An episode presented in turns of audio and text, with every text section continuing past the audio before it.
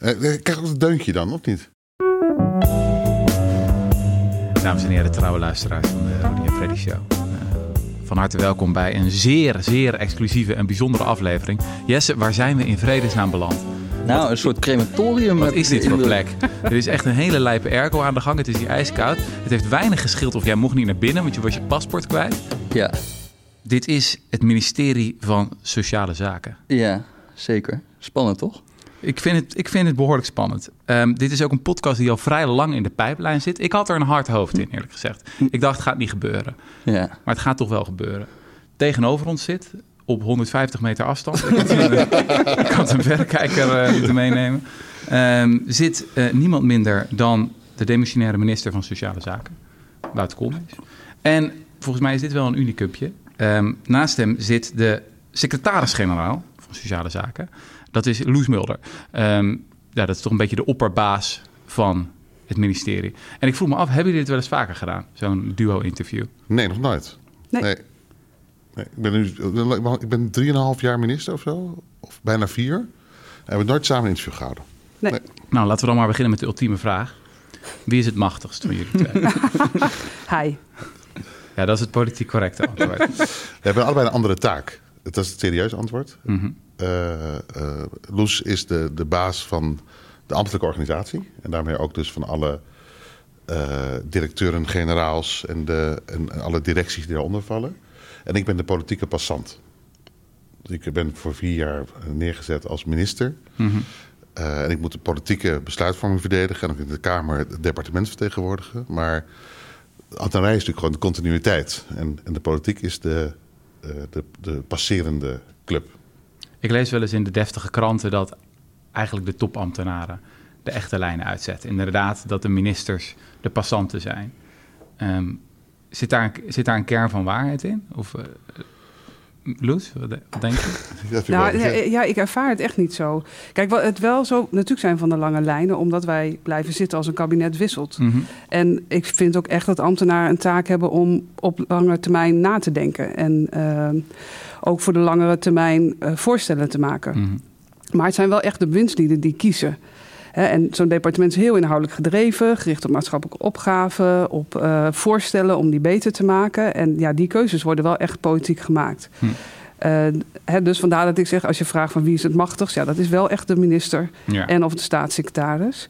Die zijn dat, want zij kiezen uiteindelijk inhoudelijk wat we gaan doen. Hè, en natuurlijk weer met eh, de Tweede Kamer en het hele parlementaire proces. Eh, en dat on- in- die zin ben je als ambtenaar altijd ondersteunend. Yes, yes.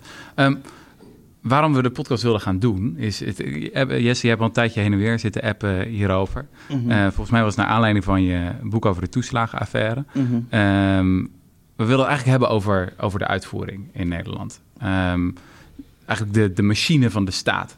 Waarom lukt het zo vaak niet om allerlei wensen en intenties om te zetten in beleid? En natuurlijk, ja, de toeslagenaffaire is natuurlijk het voorbeeld van, ehm, van dat het helemaal is misgegaan. Maar volgens mij zijn er veel meer voorbeelden. En Jesse is in dit geval een beetje de huishistoricus van de podcast. Want Jesse, je bent een beetje de geschiedenis ingedoken. Ja. Ehm, misschien kan je hem even aftrappen. ja, ja, ja, ja. Nee, ik had hiervoor heel eventjes gekeken. Van, ik had het rapport gelezen van jullie zijn met werken aan uitvoering. eh, ja, vuistdik rapport natuurlijk over eh, jullie plannen. Maar toen dacht ik, nou, wat is, dat niet al vaak? Ik heb dat toch wel eens eer- eerder ergens dit soort teksten gelezen. En dan eh, zie je bijvoorbeeld in, het, eh, in de regeringsverklaring van Balkenende... daar stond al van samenhang in beleidsvorming en uitvoering is het leidende principe. Het kabinet kiest de menselijke maat tot uitgangspunt en legt daarbij het accent op de uitvoering. Mensen die een vak uitoefenen, docenten, verplegers, hulpverleners, ondernemers en onderzoekers... zijn veel te veel tijd kwijt aan papieren rompslomp en vergaderingen. Nou ja, en datzelfde jaar heb je dan de Eerste Kamer... die ook nog een rapport uitbrengt over de uitvoering. De Tweede Kamer twee jaar later ook weer een rapport over de uitvoering.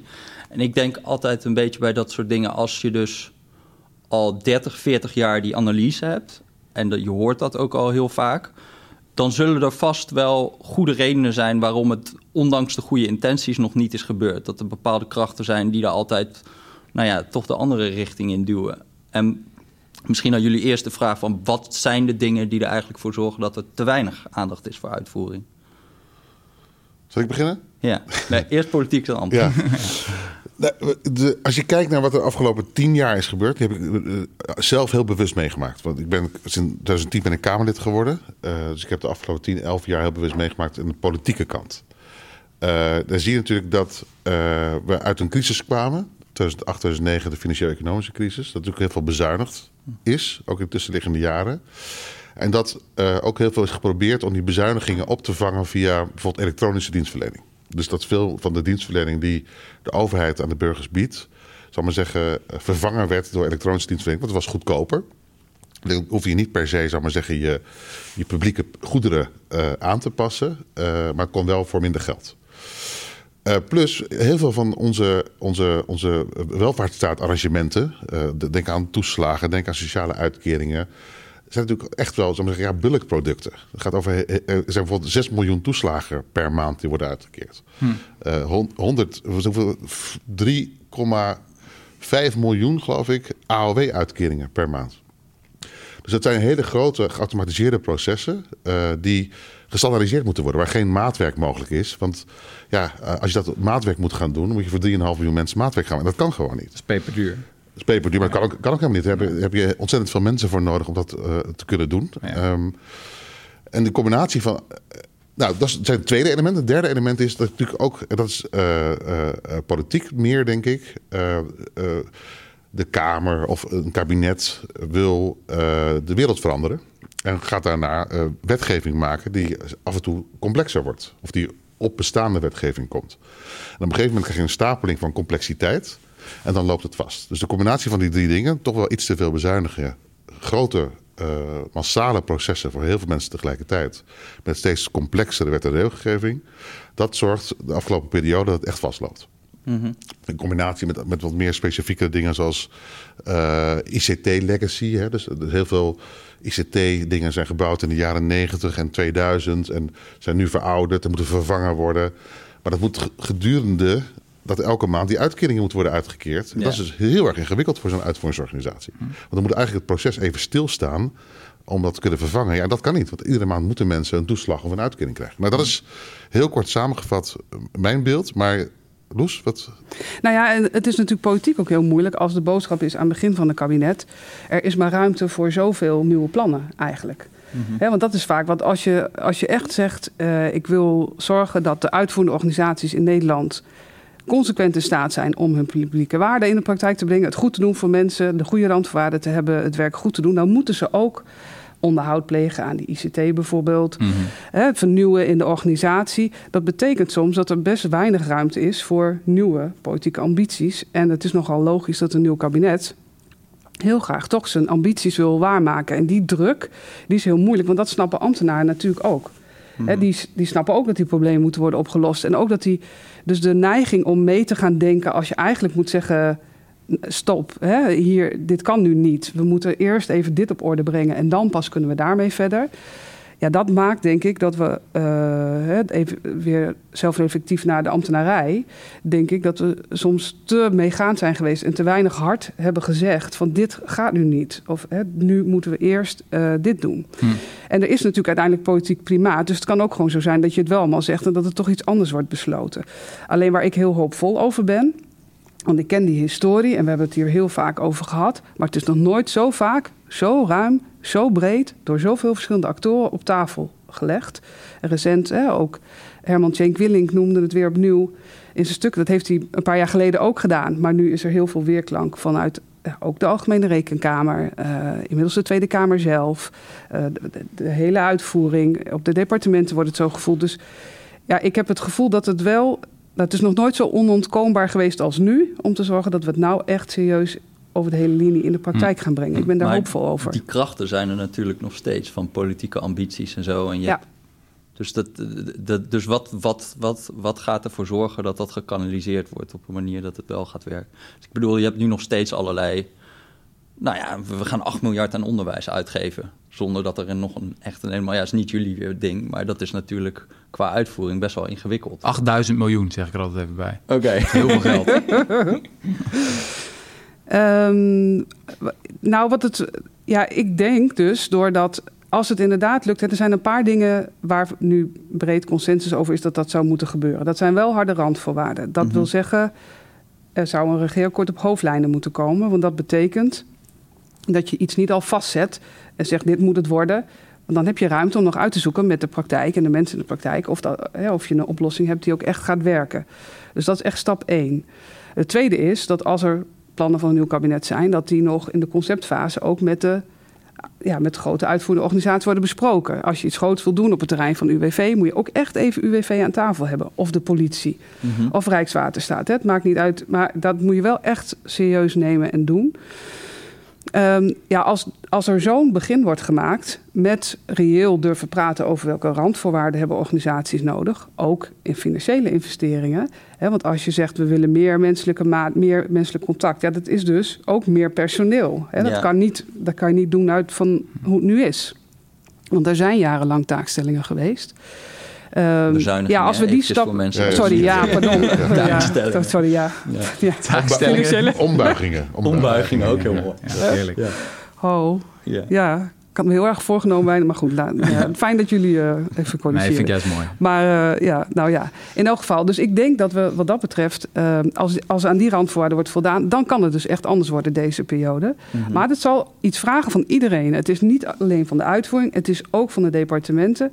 Het is zeker ook van het kabinet en het is zeker ook van de Tweede en van de Eerste Kamer. Want ik was laatst een podcast aan het luisteren met Bernard Ter Haar, oud-collega van jullie ook. Ja. En die vertelde over dat, ze, dat er in het regeerakkoord iets stond over de loondispensatie. Dat was een soort van plan van we gaan mensen met een beperking, ja, die kunnen niet minimumloon verdienen, die krijgen dan een loonkostensubsidie.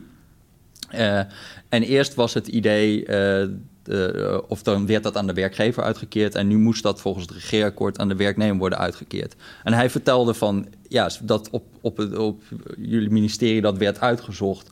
En dat ongeveer een paar maanden in het proces in één keer iemand erachter kwam. Dit kan gewoon eigenlijk helemaal niet. Dit is gewoon Ja. niet mogelijk. Althans, zo vertelde hij het.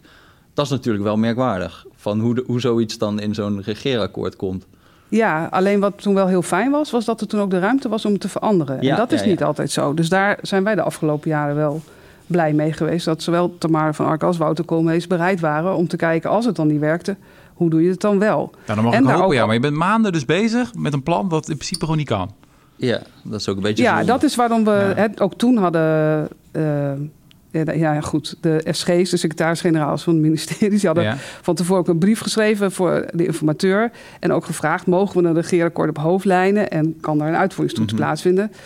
Ehm, nou, dat is toen niet meteen helemaal overgenomen. Uitvoeringstoetsen is ook weer gewoon jargon voor... we willen weten of het überhaupt kan. Ja, Want er wordt Ja. van alles geroepen in de Tweede Kamer. Maar Ja. kan het gewoon? Ja, Ja. En de ICT. voorwaarden kan het? Ja, en wie gaat het doen? Is het mogelijk? Ja. Het? ja, Ja. ja, en dat was niet gebeurd. En dus stonden er ook een paar van dit soort dingen in. Ja. Ja. het regeerakkoord. En dan, dan moet je dus eerst even aan de slag met die opdracht. En als het dan niet blijkt te werken, Ja. ja, dan, is het, dan, dan mag je hopen dat er bewindslieden zijn die dat durven te erkennen. En zeggen, oké, maar hoe kan het dan wel? En dat is hier gebeurd. Dus dat liep eh, in die zin goed af. Ja. Nog even voorbedurend hierop, want dezelfde Bernard Ter Haar, dus topambtenaar hier, sociale zaken tot voor kort, die heeft een blog. Dat is een geweldig blog, want eh, ik weet niet eh, of dat mag of zo, maar of misschien omdat hij weg is, dat hij, de, dat hij dat... Deed hij altijd al hoor. Ja, Maar een vrije Het is denker. een eh, zeer eh, eerlijk blog, laat ik het zo zeggen. En hij had onlangs eh, een stukje geschreven. Ja, we hebben geprobeerd die podcast met Maarten van Rossum daarmee te beginnen, maar dat is helemaal Dat- mislukt. dat was maar we gooien hem er gewoon nog een keer in. Ha, het was echt een vernietigend stukje waarin hij zei... de Nederlandse overheid, overheid heeft in de afgelopen twintig jaar nog niets substantieels tot stand gebracht. Nou ja, misschien begrotingsdiscipline, zei hij. Toen dacht ik, ja, misschien heb je niks substantieels tot, tot stand gebracht door die begrotingsdiscipline, zou je nog kunnen denken. Maar dat is een heel hard statement. Ik vroeg me af, hebben jullie dat stuk ook gelezen en, en hoe kijk je daarnaar? Misschien... Ja, ik heb het stuk ook gelezen. Ik ken Bernard heel erg goed. Eh, hij is eh, een aantal jaren hier eh, directeur-generaal geweest, ook toen ik, toen ik minister werd. Een hele slimme, erudite, creatieve man. Die al heel lang in, de, in de overheidsdienst werkzaam was. Hij heeft bij het ministerie van Financiën gewerkt. Een aantal jaar hier bij SZW.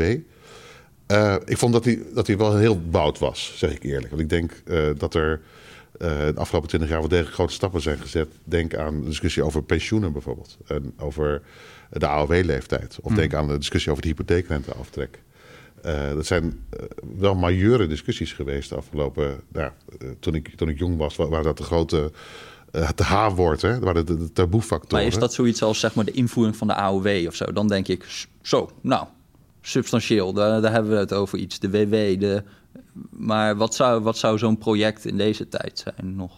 En Zo'n die- hypotheekrenteaftrek, met alle respect, dus ook natuurlijk... Nee, maar dit heeft zulke grote consequenties op de woningmarkt, op, de, op, de, op het reële leven van mensen. En overigens daar is nog heel veel te doen, hè? Even Hm. Ja, geen ja. misverstand eh, eh, over. Eh, kijk, even, het is onvergelijkbaar met, zal ik maar zeggen. eh, Het is niet jaren, groot zijn meeslepend, toch? Een hypotheek. Nee, de jaren 50 is natuurlijk, jaren 60 is natuurlijk de welvaartsstaat opgebouwd. En die, is, die, is, die is geleidelijk uitgebouwd. Dat zijn hele grote stappen geweest. Ehm, maar die, die welvaartsstaat moet wel worden bijgehouden. En af en toe worden herijkt aan, aan veranderingen in, in, in, in de demografie. En ook in, in hoe de arbeidsmarkt werkt. Op dat terrein, even in. Het 2000 of 1999 was de gemiddelde uittreedleeftijd van de arbeidsmarkt was 57 of 58 jaar. Dat is in, in relatief korte tijd is dat opgeschoven naar bijna 65 jaar. Dan kan je zeggen van nou, wat is zeven jaar? Maar voor de hele beroepsbevolking en voor de hele, het draagvlak van de collectieve voorzieningen, degene die belasting betalen, premies betalen en daarmee de zorg financieren, het onderwijs financieren, zijn dat zeer majeure ontwikkelingen. En dat is stapsgewijs gebeurd. Hè? Het afschaffen van de FIT-regelingen bijvoorbeeld, met het geleidelijk verhogen van de AOW-leeftijd. En dat is wel in, in, in nou, totaal 10, 15 jaar is dat gebeurd. Dat is niet een big bang geweest, maar het zijn wel noodzakelijke grote herijkingen van je stelsel die nodig zijn op lange termijn je sociaal contract overeind te kunnen houden. Wat, Maar ja. ik ben benieuwd hoe jij er tegen We hebben het er nooit echt over gehad. Over, Ja, nou, eh, ehm, even vanuit de stelling van eh Bernard, ik kijk heel anders. Dus ehm, eh, hij, heeft, eh, hij kan heel scherp kijken en ook wel een beetje, hè, ook wel een beetje vernietigend en ook wel naar zichzelf. Want hij, hij is natuurlijk zeven jaar directeur-generaal sociale zekerheid en integratie geweest. Is dat, bij, Hier. dat is een soort van de onderknuppel van de secretaris-generaal, de directeur-generaal? Hoe werkt dat? Nou joh, dat zou ik wel gaaf Ja, ik vind vinden. die het- terminologie gewoon geweldig. Ja? Ja, ja. Ja, nee, dat, zo zou je het kunnen noemen. Zo gedraagt niemand zich. Dat is echt jammer hoor. Ja, ja. We hebben een heel slecht functionerende angstcultuur. Ja, ja. maar ehm, ehm, ja, ik kijk toch ook wel naar wat er breed wel en niet goed gaat in Nederland. En internationaal vergelijkend perspectief gaan er dan toch ook wel verrekte veel dingen wel goed. Dus die probeer ik toch wel te koesteren. Ehm, en er, er zitten ook dingen bij als nog steeds integriteit van het overheidsapparaat. En bijvoorbeeld laatste jaar, we hadden hier vanochtend de chief economist van de, van de OESO, de, ja, de, de internationale club die samenwerkt op, eh, eh, op economie eigenlijk. En ja, dan zag je ook in internationaal verband hoe goed Nederland het heeft gedaan met de steunmaatregelen. Dat relatief goed het bedrijfsleven hier toch. En dan weet ik dat heel veel mensen nu ook zwaar in de problemen zitten en dat niet iedereen het ervaart dat het goed is gegaan. Hè? Want dat is ook zo en die werkelijkheid is heel hard. Maar als je dan weer bovenuit kijkt en naar de werkloosheidspercentages, ja, dat is, dat is toch, hè, dat is ook wel weer iets wat gelukt is. Dus ik probeer naast te kijken van wat we niet goed doen en waar we echt veel te verbeteren hebben. En dat is gewoon veel bij de overheid. Ja, er zijn ook dingen die wel zijn gelukt. En ehm, ja, daar, nou ja, daar probeer ik in elk geval ook oog Hm. voor te houden. Zie je niet in de sociale zekerheid eigenlijk... Dat valt mij nou als je over 30 jaar kijkt, zodat je gewoon verschillende pendules hebt die de hele tijd op en neer gaan tussen bijvoorbeeld fraudebestrijding en dienstverlening, maar ook tussen centralisatie en decentralisatie. Dan is iedereen, eh, wordt het gedecentraliseerd, dan denkt iedereen weer, komt er een geval van oh, in die gemeente gaat het fout, oh, we moeten weer centraliseren. Ja. Later is het weer dichter bij de burger. En dat gaat eigenlijk nu de hele tijd zo een beetje door. En nu zitten we weer bij de menselijke maat. Het is mijn cynische eh, blik. Maar nu zit, en, en over een paar jaar zijn we weer bij de fraudebestrijding. En zo gaan we vrolijk door. Ja, totdat Ja. blijkt dat een paar van die toeslagen... dat er 30k is gegaan naar mensen die er geen recht op hadden. En dan is het Ja, weer- bijvoorbeeld. slaat het switch weer om. Nou, maar dat is waar we nu proberen eh, ons nou ja, als het ware schrap voor te zetten, dat dat niet gebeurt. Hè, dus werken aan uitvoering, dat is een overheidsbrede beweging waar nu heel veel uitvoerders aan meedoen. Die, we zijn begonnen met een aantal grote uitvoerders, was precies toen UWV onder hele zware druk kwam vanwege WW-fraude die plaatsvond. Ehm, toen hebben we gezegd, nou moeten we opletten in de maatregelen die we nemen. En de eh, voorzitter van de Raad van Bestuur van UWV, Fred Paling, toen was daar ook heel erg op gespitst. Ja, de mensen die recht hebben op een uitkering moeten hem wel gewoon kunnen krijgen. Ook al moeten we extra maatregelen nemen, en die waren ook terecht op die fraudebestrijding. En toen zijn we eigenlijk gaan agenderen, eh, ook interdepartementaal, van eh, zeg maar overheidsbreed. Ehm, Tussen de ministeries. ja, ja. Ja, van le- let. Ja, en ook in de richting Kamer. Ja, oh, die taal, hè, erg is het. Oh, dat is echt verschrikkelijk. Ja. Nou ja, oké. In elk geval, toen zijn we dat dilemma gaan agenderen. Van laten we hierover nadenken. Van dat we niet steeds van dienstverlening naar handhaving, maar in het midden. En hoe doe je dat nou op een goede manier? Mhm. Ehm, nou, en dat is ongelooflijk moeilijk. Maar ik denk wel dat dat eh, de kunst zal zijn de komende jaren. Om wat we nu eh, hebben. Want we hebben echt iets verloren op de, op de maatwerkkant. Daar was bij de sociale zekerheid het zo dicht geregeld. Dat je, ja, dat je daar echt op onderdelen te weinig ruimte had om een keer af te wijken. Als dat nodig was. Dus dat is ook reëel om daar te spreken over meer ruimte. Maar dan wel op zo'n manier. Ja, dat het niet. eh, we weten ook dat er eh, mensen zijn die misbruik maken en dat er echt fraude is. En vooral partijen die misbruik maken van mensen in een kwetsbare positie. Ja, ja, ja. Hè, dus mensen die hun DigiD afgeven en dan. Taalbureaus. eh, eh, ja, taalbureaus. In de zorgfraude hebben we het gezien. Eh, wel degelijk in het verleden bij de toeslagen heeft dat natuurlijk Ja. gewoon ook gespeeld. En die kwetsbaarheid juist van mensen die zich dan niet in staat voelen om de zaak zelf te regelen en de boel afgeven. Ja, daar hebben, dat is hard. Dus dat moet je ook, hè, daar moeten we wel alert op blijven. Mm. Dus ik geloof heel erg in ja, dat nu de kunst is om niet van het een naar het ander. Maar goed, eh, dat het wordt nog ingewikkeld. Ja, Hm. want mag ik jou daar ook een vraag over stellen? Want jij, jij was natuurlijk als eh, het Kamerlid Koolmees... eh, nou ja, ik heb zo een boek geschreven over die toeslagenaffaire. Daar kom jij ook regelmatig in langs tijdens die eh Bulgare fraude... met vragenuurtjes en eh, eh, eh, interventies en eh, fraude in de gemeente Bronkhorst. En dan wil je echt van de hoed en de rand weten. En eh, op een gegeven moment dien je volgens mij zelfs een motie in... van we willen elke twee maanden willen we een rapport van de minister... of de staatssecretaris over eh, hoe het nu staat met de invordering van toeslagen. En later heb je zelf eigenlijk als minister ook zoiets meegemaakt. Ja. En, Ja, precies. Ik ga zo antwoord geven op je vraag. Hoor. ja, Maar ja, ja. Ik zat net ook, toen, toen het hierover ging, zat ik heel hard te denken. Toen ik eh, in 2018 was het volgens mij, of 19, wanneer was het? 18 volgens mij.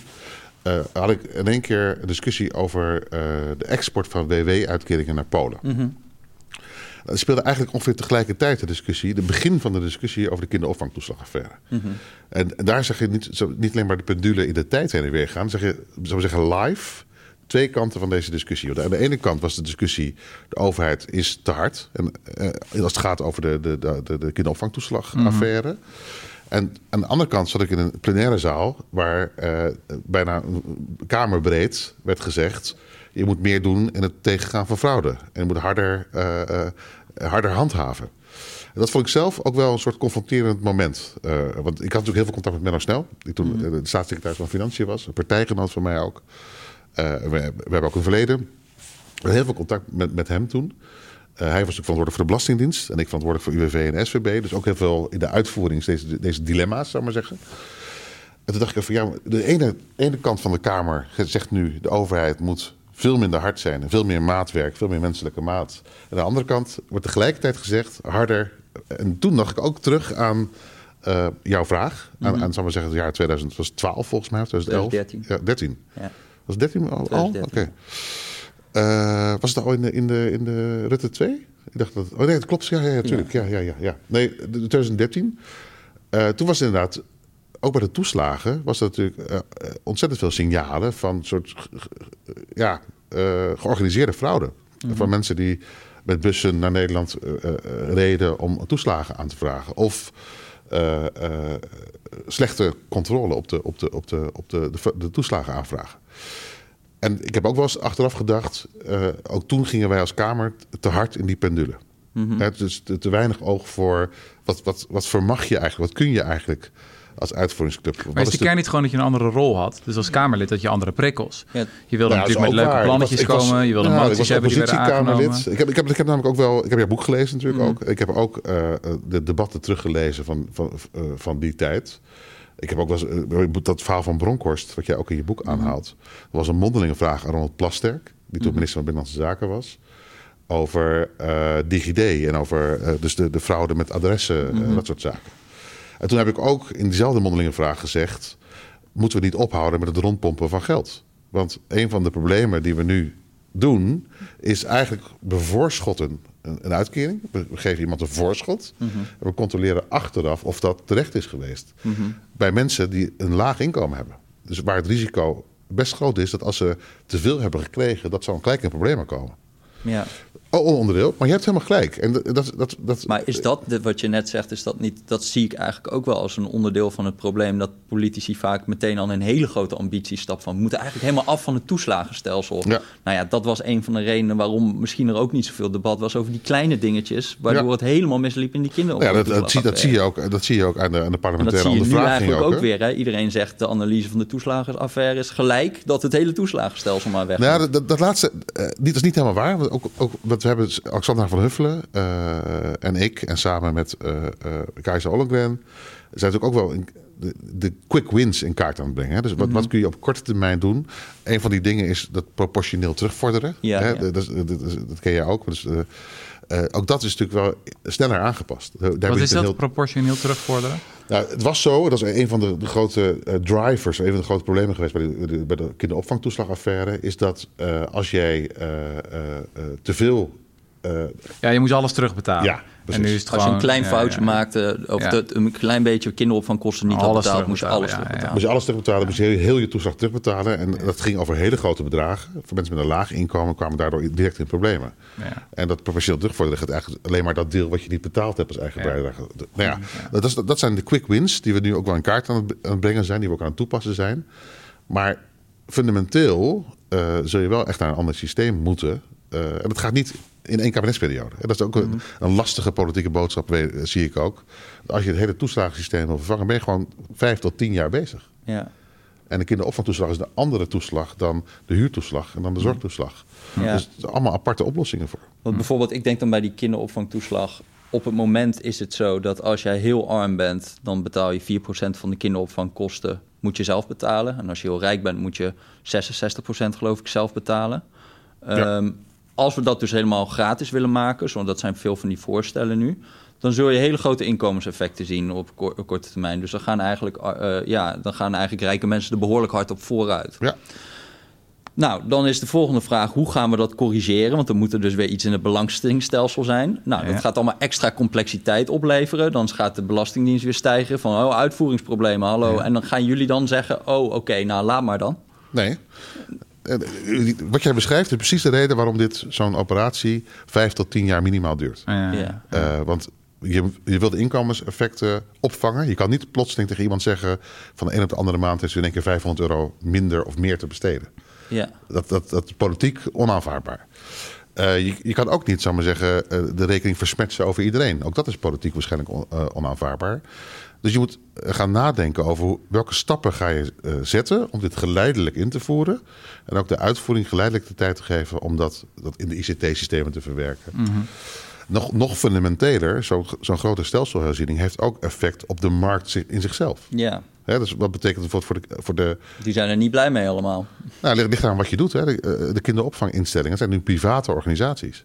Die eh, commerciële organisaties die een bepaalde eh winstdoelstelling hebben. Dus eh, zo'n zo'n discussie over de toe- kinderopvangtoeslag heeft dus ook potentieel consequenties voor de ordening van de markt. Ja. Ook daar moet je over nadenken. Ja. Maar één ding waar, je dan, waar ik dan altijd bang voor ben, is. eh, dat komt misschien ook. Dat, ik ben heel conservatief geworden door dat boek. Dat is heel vervelend. maar dat, dat iedereen altijd zo gecharmeerd is van die blauwdruk van wat ze nog niet kennen. Dus dan hebben we gewoon vlak voor het toeslagenstelsel. dan is iedereen zo van. Ah, dit gaat helemaal geweldig worden. Helemaal het einde. Nou, de eerste vijf jaar totale chaos en ellende. En dan daarna ook nog steeds een beetje. Langzaam wordt dat dan een beetje behandelbaar. En dan nu heeft iedereen weer zoiets van. Het hele toeslagenstelsel is ellende. Maar ik denk dan, ja, dan gaan we straks iets nieuws verzinnen. Kans is groot dat we eerst vijf jaar kinderziektes hebben. En dan Hm. is iedereen weer van hoe heeft, heeft dit nou. Maar of ben ik dan te cynisch? Ik kan me voorstellen Nee, dat je als secretaris-generaal ook wel zo eh, kamerdebatten aanhoort. Of wel eens kranten leest. Dat je denkt, ja jongens, weer prachtige plannen. Weer een opiniestukje van, eh, weet je wat we lezen in de corrie. Maar denk je nou eens na over de uitvoering. Dit kan gewoon helemaal niet. Of als, het, als je het wil, nou, zet maar een 20 of 30 jaren plan uit... voordat we er zover zijn. Is, is, dat, is dat inderdaad hoe je, hoe je er... Soms naar, kijk, ik, nee, jij- zegt van ik word conservatief van mijn boek schrijven. Ik kan me voorstellen dat je ook best wel conservatief wordt van, van topambtenaar zijn. nou, nou, nou wil ik het natuurlijk gewoon ontkennen. Ja. Nee, nee, nee, maar het Ja. Eh, nou, je wordt wel voorzichtig in, ehm, eh, eh, het, En dat is ook terecht. Wij moeten voorzichtig zijn in als er groot enthousiasme is over iets nieuws, moet je wel heel erg goed blijven kijken wat er goed aan is en niet goed aan is. En daar heel reëel over zijn. En in die zin verheug ik me wel op de periode die we nu gaan hebben van meer openbaarheid. Ook meer briefings door ambtenaren aan de Tweede Kamer omdat we dan goed uit kunnen leggen wat de voor- en nadelen zijn. Kijk, wij waren ambtelijk wel heel erg voor. Ehm, nou, we hebben eerst voorgesteld directe financiering van kinderopvang. Maar uh, ook op voorbereiden op het afschaffen van toeslagenstelsel. Omdat hoe je het ook went of keert, het genereert schulden omdat je echt uh, mensen grote bedragen krijgt en die terugvordert. En wij zien, nou, daar zie je nog los van de mensen die nu slachtoffer zijn van die kinderopvangtoeslagaffaire, is schuldenproblematiek in Nederland sowieso een heel erg groot probleem. En daar zit vaak best wel, hè, er zitten onderdelen van, ook met de andere toeslagen. Nog los van, van andere dingen waar de overheid een rol in speelt. Dus wij uh, hebben, ja, nou ja, goed, daar een. Uh, ik weet niet meer zo goed hoe ik dit gesprek moet doen zonder afkortingen. maar een studie voor voorbereid. Daardoor ligt er ook materiaal klaar voor de formatie. Om goed overwogen te kunnen kiezen van wat doen we nou. Uh, en daar zitten verschillende dingen in. En ja, als je het gaat combineren met een inhoudelijke benadering, bijvoorbeeld met kinderopvang. Uh, toeslag. Het is niet alleen een financiële vraag. Als die gratis wordt, los van wie er hoeveel op vooruit gaat. We weten dat kinderen die in een achterstandspositie, of hoe je het wil zeggen, in een kwetsbare positie zitten, als die van jongs af aan naar de opvang gaan, krijgen ze gewoon meer kans. En de kinderen die al zitten, daar wordt het niet specifiek beter voor, maar ook absoluut niet slechter van. Dus Mhm. daar zit een soort maatschappelijke win-win. We weten, als je makkelijker kinderen naar de kinderopvang kan brengen. We hebben hier ook een beetje zo'n terughoudendheid daarin in Nederland. Maar als dat makkelijker wordt, dat we ook zullen zien dat meer ouders economisch zelfstandig zullen zijn. Dus er zitten. Ja, het is een beetje jammer om het. naar beneden wordt het dan bijna. Ja, Ja. ja dat mag je niet zo hard zeggen. Oké. Nou, dat, dat, is, dat, is, dat is één variant natuurlijk. Maar dat is, het- dat, ook dat is natuurlijk zwaar politiek. Ook daar wordt natuurlijk door de politieke partijen verschillend over gedacht. Ja. Ja. Eh, over, Maar begrijp ik het goed dat je dan eigenlijk een soort van menukaart aan het maken Ja, bent? waar, voor waar de dus die verschillende dingen in zitten. van, dit zijn de Ja. smaken, dit Ja. kan technisch gezien, dit Ja. kunnen wij uitvoeren. Ja. Eh, en als mensen dan zeggen, ja, maar ik, vind- dit lust ik allemaal niet, wat op de menukaart staat. Ik wil eigenlijk een basisinkomen voor iedereen. Dan zeggen jullie van, ja, sorry, dat, daar dat kan we ook, niet. daar hebben we ook een fiche voor. Ja, ja, ja. Oude hebben leeftijd naar overal- 18. ja, ja, ja, ja. We hebben overal eh fiches voor, Ja, papier. ja. Ja. nee, dus we hebben heel veel varianten uitgewerkt. En dat kan dus variëren van dat je zoiets alleen kijkt naar financiële herverdeling... of dat je het meer inhoud, dat je het gaat koppelen met hoe je inhoudelijk kijkt naar kinderopvang... en inhoudelijk kijkt naar zorg en huur en wonen. Hm, hm. En dat, dat, ja, dat ligt klaar. En de kunst is dan, als straks die besprekingen gevoerd gaan worden... dat we dan goed opletten en ook echt wel assertief zijn... en ervoor gaan staan wat uitvoeringstechnisch kan. En dat is het moeilijkste, want iedereen begrijpt nu deze ambities... om hier in elk geval iets op te doen, wat het ook wordt. En als je dan moet zeggen, ja, maar dat vraagt wel... Hè, eh, eh, nou, welke uitvoeringsorganisatie dan ook heeft eerst drie jaar nodig om dit bij te werken... en kan dan pas deze stap maken... Ja, dat is gewoon moeilijk. Mhm. Maar het is wel waar op onderdelen. Dus, eh, ja, dus dat wordt de test. Hey. Of we het een beetje gaan doorbreken. Ik ja. merk nu dat eigenlijk overal in de overheid iedereen het de hele tijd over de menselijke maat heeft en maatwerk. En dat begint een soort van credo te worden, heel erg. Ehm, en eh, ja, ik was laatst eh, bij een niet nader te noemen directie van een niet nader te noemen ministerie. En die hadden een werkgroep menselijke maat. Nadat de eerdere werkgroep menselijke maat was mislukt. Maar eh, er was nu wat meer momentum voor de menselijke maat, eh, werd gezegd. Maar ehm, wat Eh, ik... Helemaal niet cynisch dit. Nee, nee, ja, sorry, dat is heel flauw, ja, eigenlijk. Ja. Conservatief en cynisch word je. Ja, oh jee. Ja, ja, ja. Dat is het concept Nee, van maar deze even- podcast. je, hebt, je hebt een terecht punt. Daar, daar begon ik net ook al mee. Eh, als jij 6 miljoen toeslagen of 3,5 miljoen AOW-uitkeringen per maand moet overmaken naar mensen, daar kan geen, dat, Ja, dat is geen menselijke maat. Ja. Dat is gewoon gestandaardiseerd bulkwerk. Waar volgens mij de discussie over zou moeten gaan als het gaat over de menselijke maat, is als mensen nou in problemen komen. Als mensen tussen wel een schip Nee. eh, terechtkomen. Maar is dat... Nee, nee, daar ben ik, nee, daar ben ik niet met je eens. Nee, want de, want de manier waarop je de bulk organiseert, die kan ook, doordat je dat doet eh, met, eh, en ontwerpt met de mensen waar je het voor doet, kan je het zo vormgeven dat die menselijke maat als het ware in je processen zit. Dus kijk, wij kunnen nooit waarmaken dat we individueel maatwerk kunnen bieden op een, hè, op een grote uitkeringsstroom. Want dat zijn standaardbedragen, standaard, hè, dat kan je niet, dat is ondoenlijk. Maar je kan het wel, het proces zo vormgeven dat die menselijke maat er maximaal in zit. Dus je hebt, je hebt eigenlijk verschillende. En daarom is het een beetje een. Het wordt nu een soort algemeen ding. En waar ik bang voor ben, is dat het oproept dat mensen eigenlijk nooit meer teleurgesteld zullen worden. Hè? Ja, Want- Ik vind het een beetje, beetje dat, je, dat, dat, dat, dat de wetgever eigenlijk zegt van... nou, we hebben het allemaal heel ingewikkeld gemaakt... en er vallen allemaal mensen tussen de naden en kieren van onze wetgeving... en vervolgens zeggen we tegen de uitvoering, los het maar op. ja, dat is niet Doe goed. maar maatwerk. Ja. En eh, Ja. eh, wat is dan de verantwoordelijkheid eigenlijk van degene die die wetten maakt... om te zorgen dat er niet te veel mensen tussen al die naden en kieren vallen? Want het is ook wel echt een beetje... Bedoel, als jullie op het ministerie zo'n lo- loondispensatie... dat jullie achterkomen van, oh, dit kan eigenlijk helemaal niet. Ja, dus voor een burger dan ook veel van die regels niet echt te begrijpen. Ja, dus je zegt dus de verantwoordelijkheid ook van de Kamer en de, en de, gewoon de, de wetgever in Om het algemene zin. te om maken. Ben ik het heel simpeler erg- te maken. ja, en dat- stop met al die complexe eisen stellen. En elke keer als er een wet is, honderdduizend amendementen voor te stellen. Van we willen ook nog voor circusartiesten een uitzondering. en we willen nog voor, weet je. Letterlijk, ja. Ja, nee, dat ben ik heel erg met je eens. En dat is. eh, nee, dat, ben ik, he- nee, dat, dat is echt een belangrijk punt. Ehm, en daar wordt verschillend naar gekeken binnen de overheid. Een deel van mijn collega's zegt. ehm, maatwerk kan al. Iedereen kan het al doen. Dus pak je verantwoordelijkheid en eh, doe het.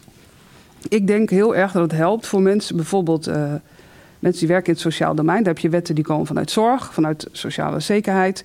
eh, en soms nog andere onderdelen. En die werken soms tegen elkaar in. En daar lopen professionals in vast. Ja, ik vind dat wij moeten zorgen voor integrale wetgeving die gewoon logisch is. Waardoor eh, het maatwerk ook gelegitimeerd is vanuit de wet. En niet Mhm. professionals dat tegen de klippen op zelf maar moeten doen. Dus ja, wij hebben vanuit SZW ook best wel veel dingen voorbereid. Ook voor de komende periode. Om dat vanuit wetgeving te ondersteunen. Zodat mensen niet tegen de klippen op moeten maatwerken. Maar gewoon ondersteund door wat de bedoeling is. En mag ik daar ook, want ik, ik, mij verbaast ook altijd dat soms.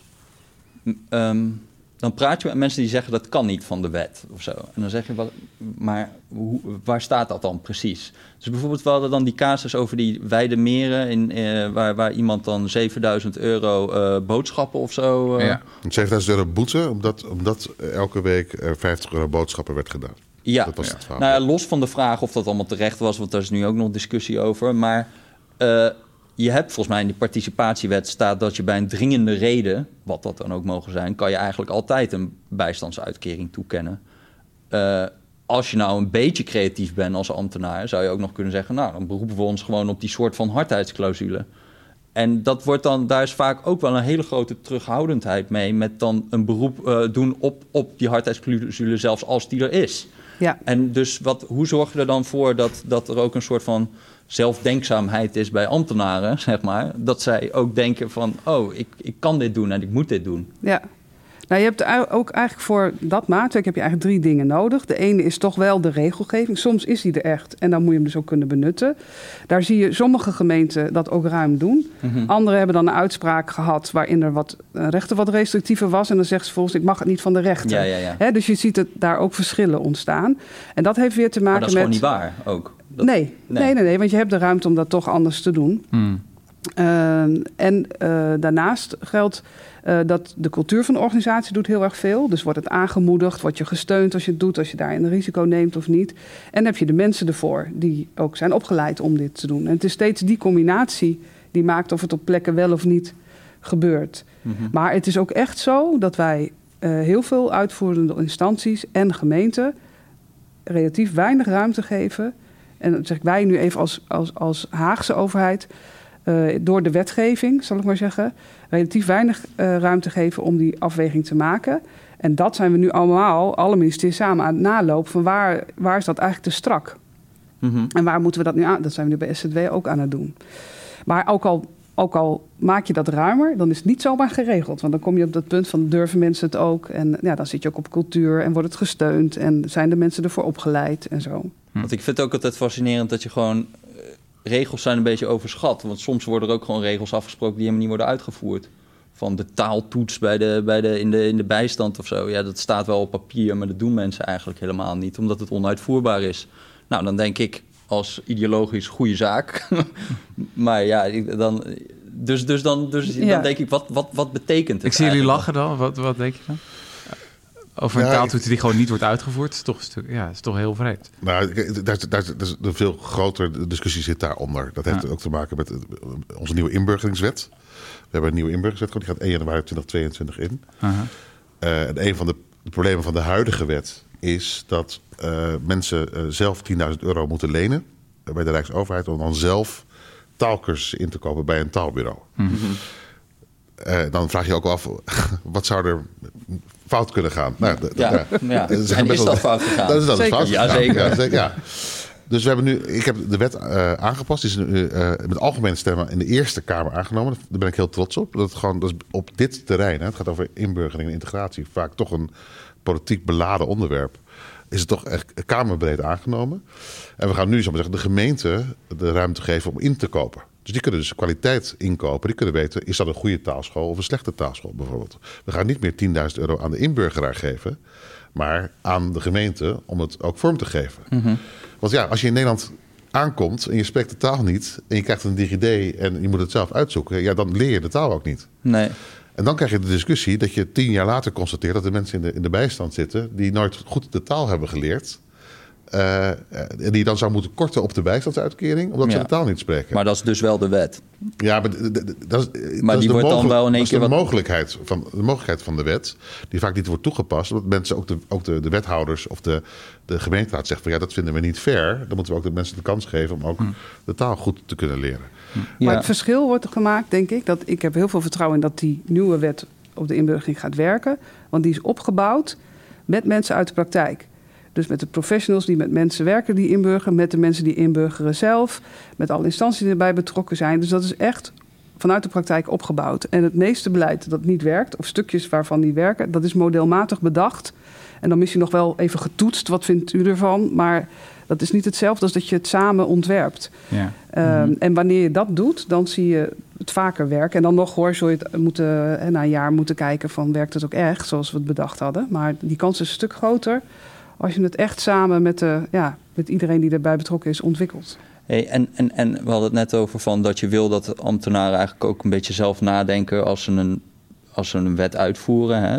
Eh, is daar niet ook een beetje het gevaar dat, dat, je, dat je heel hard ter verantwoording wordt geroepen als, het, als je een foute beslissing maakt? Nou, dat, daar wil ik nog even op reageren op het vorige stukje. Van, van, daar, dat vind ik gewoon een van de grootste dilemma's. Hè? Want als jij ook met, met gemeenten praat eh, of met, of met uitvoerders praat, die zeggen: Ja, ik wil meer ruimte in de wet om af te kunnen wijken en die menselijke maat toe te passen. Hè, de professional die meer ruimte krijgt. Dan zeggen mensen in zijn algemeenheid ja tegen. Dat, dat, dat, dat, ze zien namelijk in de praktijk voorbeelden van dingen die ze echt niet meer kunnen uitleggen. Dan zeggen van nou ja, dus, dus in de geest van de wet gaan we hem zo toepassen. Wat, wat vervolgens gebeurt, is dat dan wel een soort, eh ja, Loes zei het al, een soort waarborgen nodig zijn voor die professionals, ook gesteund worden door een leidinggevende. Want die, die professional ziet in de praktijk verschillende gevallen en denkt, ja, deze behandel ik zo en die behandel ik zo. Kan ik dat nog uitleggen? Is er ook sprake van rechtsgelijkheid? Is er ook sprake van enige uniformiteit in wat ik doe? En dan is het risico heel snel dat je dan weer toch een checklist gaat krijgen. Ja, dat je dan precies. toch weer een aantal punten gaat benoemen waar je minimaal aan moet voldoen in een regeling eh, om, om het ook eh, waar te kunnen maken. En dan gaat je oorspronkelijke idee al snel weer weg in, een, in, in, in de praktijk van de uitvoering. En dat is wel zo'n moment waar wij ook moeten opletten dat dat niet gaat gebeuren. Ja, ik had laatst echt een fascinerend gesprek met iemand die deed hardheidsclausules bij de Belastingdienst. En die gaf dan zo'n casus. Hardheidsclausules. Ja, hardheidsclausules is eigenlijk dat je eh, gewoon de wet even tussen haakjes mag zetten. En dat je dus eh, eh, iets toch mag doen wat eigenlijk formeel niet helemaal de bedoeling was. Dus in dit geval was het geloof ik iemand die had een dag te laat iets gedaan of zo. En die zei toen van ja, maar dus, dat, daar kan ik dus niet de hardheidsclausule op toepassen. Ja, Toen dacht ik, hoezo niet? Ja. Eh, Het zei, ja, be- ja, beleid. eh, Ik bedoel, eh, nee, dat, dat kan natuurlijk niet. Zei, maar ja, ik weet niet, ik snap niet echt waarom niet of zo. Er zit niet een soort wet die dat eh, belemmert. Toen, toen za- zaten zij ook een beetje van, ja, ik weet eigenlijk ook niet precies waarom. Maar dat is dan wel al helemaal gegroeid in zo'n organisatie dat je dat niet doet. Ja.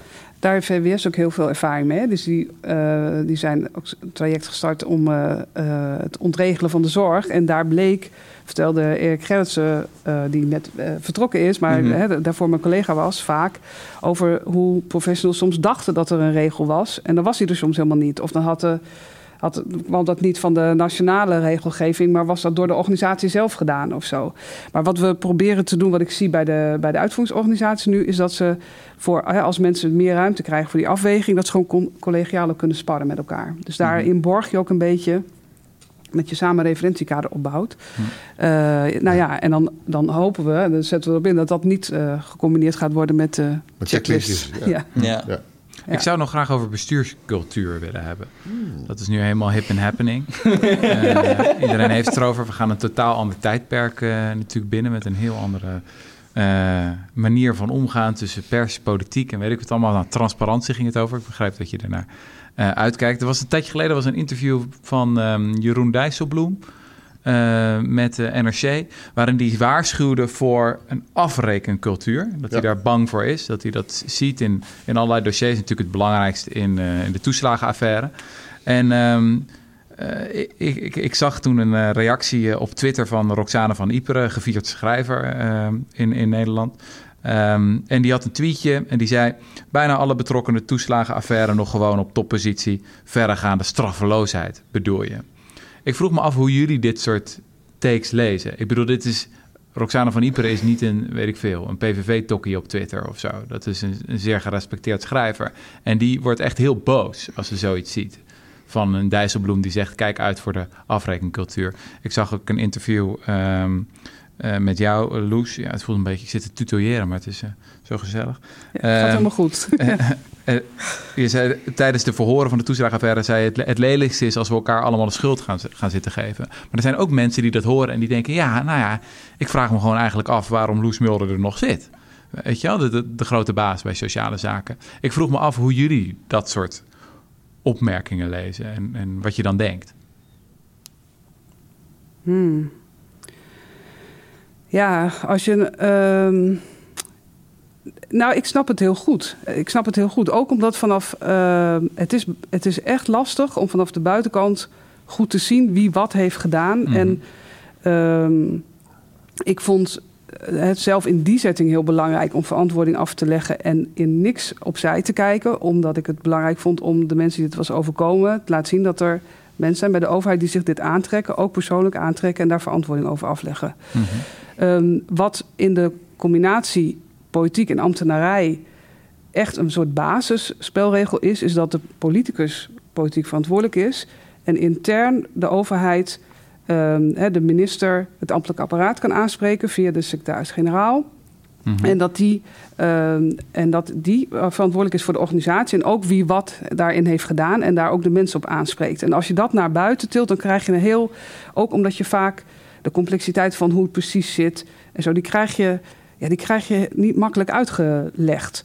Zonder privacy te schenden, zonder mensen ook onrecht te doen. Mm -hmm. uh, maar dat wil niet uh, zeggen dat uh, standaard ambtenaren overal makkelijk mee wegkomen en er niet op worden aangesproken. En dat er intern ook niet wordt gesproken over wie precies wat heeft gedaan en waarom dat wel of niet goed was. Maar is het dan eigenlijk iets heel gevaarlijks als mensen gaan roepen van uh, wie was de topambtenaar toen, wie is daar verantwoordelijk? Zo van, nou, ik weet het niet. Ik, ik snap dat wel. Als je daar uh, uit een soort van gebeurt er eigenlijk wel iets of zo. Hè? En uh, ja, dat je dat deel niet helemaal kan toelichten, uh, heeft te maken met hoe we het georganiseerd hebben. En wat denk ik belangrijk is, omdat je ehm, omdat het anders wel onveilig wordt. Want als je dan vervolgens zo'n. Als je dat helemaal in de Kamer zou gaan behandelen, waarom je ambtenaar X wel van baan laat veranderen en Y niet, -huh. dan krijg je een hele rare. Dan krijg je een hele rare externe inmenging in ja, hoe een organisatie moet worden gerund met respect voor privacy. Dat is bij commerciële bedrijven. Je hebt gewoon privacy op personeelsaspecten en zo. En dat mm -hmm. moet daar in de organisatie worden gedaan. Hm. Even ja. aanvullend hierop. Um, het is heel moeilijk uit. Ik begrijp namelijk de vraag ook heel goed. Ik begrijp de reactie begrijp ik ook heel goed. Uh -huh. Uh, maar het is heel moeilijk uit te leggen, merk ik ook gewoon bij in mijn eigen familie. Ja. Maar in zekere zin, staatsrechtelijk gezien, uh, bestaan ambtenaren niet. Hè? Even in de zin van, uh, degene die aanspreekbaar is, is de, de politiek verantwoordelijke. De minister of de staatssecretaris. En de minister of staatssecretaris is uiteindelijk weer verantwoordelijk met de secretaris-generaal op de aansturing van het ambtelijk apparaat. Dus als iets fout is gegaan, iets heel erg fout is gegaan, dan kan dat natuurlijk personele consequenties hebben. Dan kan dat natuurlijk betekenen dat iemand zijn baan verliest. kan natuurlijk betekenen dat iemand uh, overgeplaatst wordt. Of, of, uh, Maar dat is, dat is, zo'n persoon kan zich niet verdedigen in het publieke debat. Dat moet ik als minister doen. Die mag niet een interview geven. Nee, ja, die, die kan, die, die kan, die, kan, die kan dat ook niet. Hè? Nee. Hij kan, mag het wel een interview geven. Loes geeft nu ook Met een interview. toestemming. Ja. Eh, en, en dat moet misschien wel vaker gebeuren. Mhm, Eh, ja. daarom vind ik ook leuk dat we dit gesprek samen hebben. Maar dat is een zijpad. Eh, Ja. Het hoofdpad is, eh, je kan je moeilijk verdedigen. Want je hebt ook namelijk bepaalde geheimhoudingsplichten. Of je hebt, eh, je kan niet zomaar naar de kamer inlopen en een camera pakken en zeggen van nou, ik heb het daarom, en daarom en daarom gedaan. Dus de verdediging moet plaatsvinden door de politieke verantwoordelijke. Die kan ook aftreden als dat, als dat nodig is. Maar dat betekent niet dat, het, dat zo'n zo'n situatie geen consequenties kan hebben.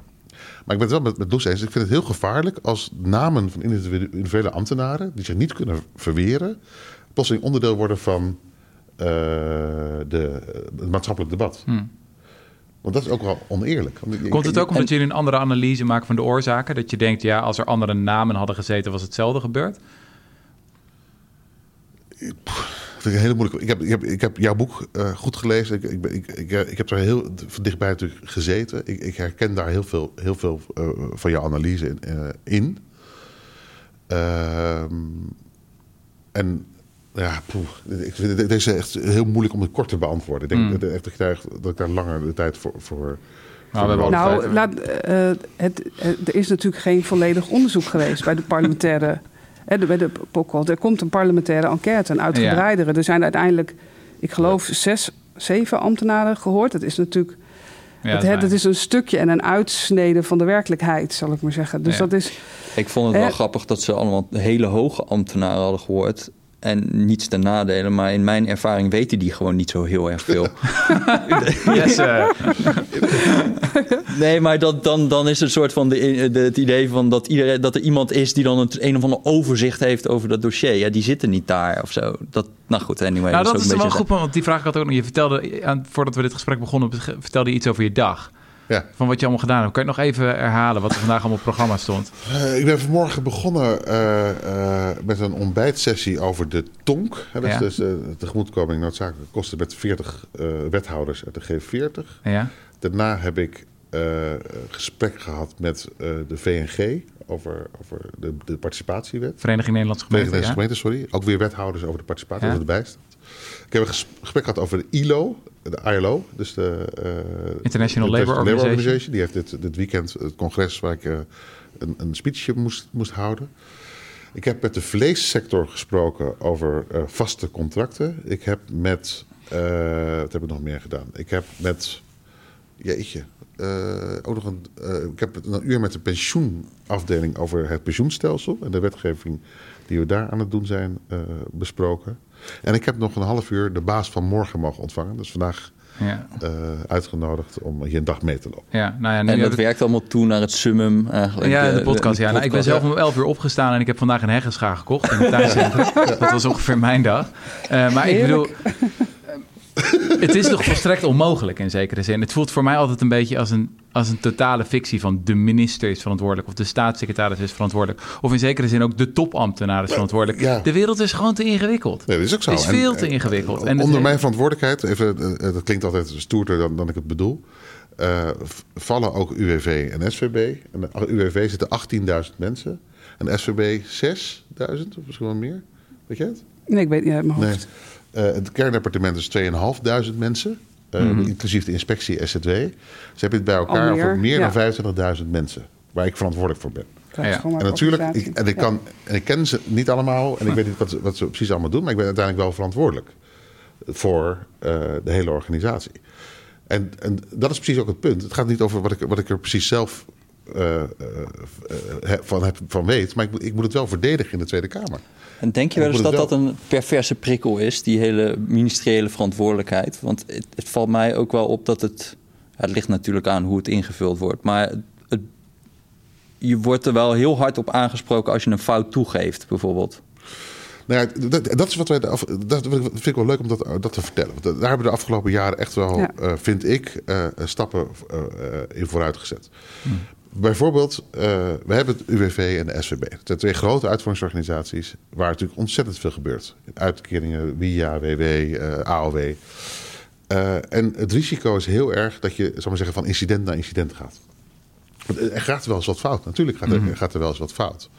En wat, wat Loes al voor mijn tijd in gang had gezet, wat ik in mijn tijd wat we uitgebreid hebben, is bijvoorbeeld dat we de stand van de uitvoering presenteren. Dat is twee keer per jaar. Gewoon de stand van alle signalen eigenlijk die er zijn als het gaat over fouten, eh fraudesignalen, maar ook goede, goede dingen. Die we eigenlijk als we twee keer per jaar naar de Tweede Kamer toe sturen. En een soort van hele, nou, je had het over het bestuurstijl, op een open manier neerleggen in de Kamer. Dit is allemaal gebeurd, zal ik maar zeggen. En hier lopen we tegenaan. Dit zijn dilemma's die daaronder vandaan komen.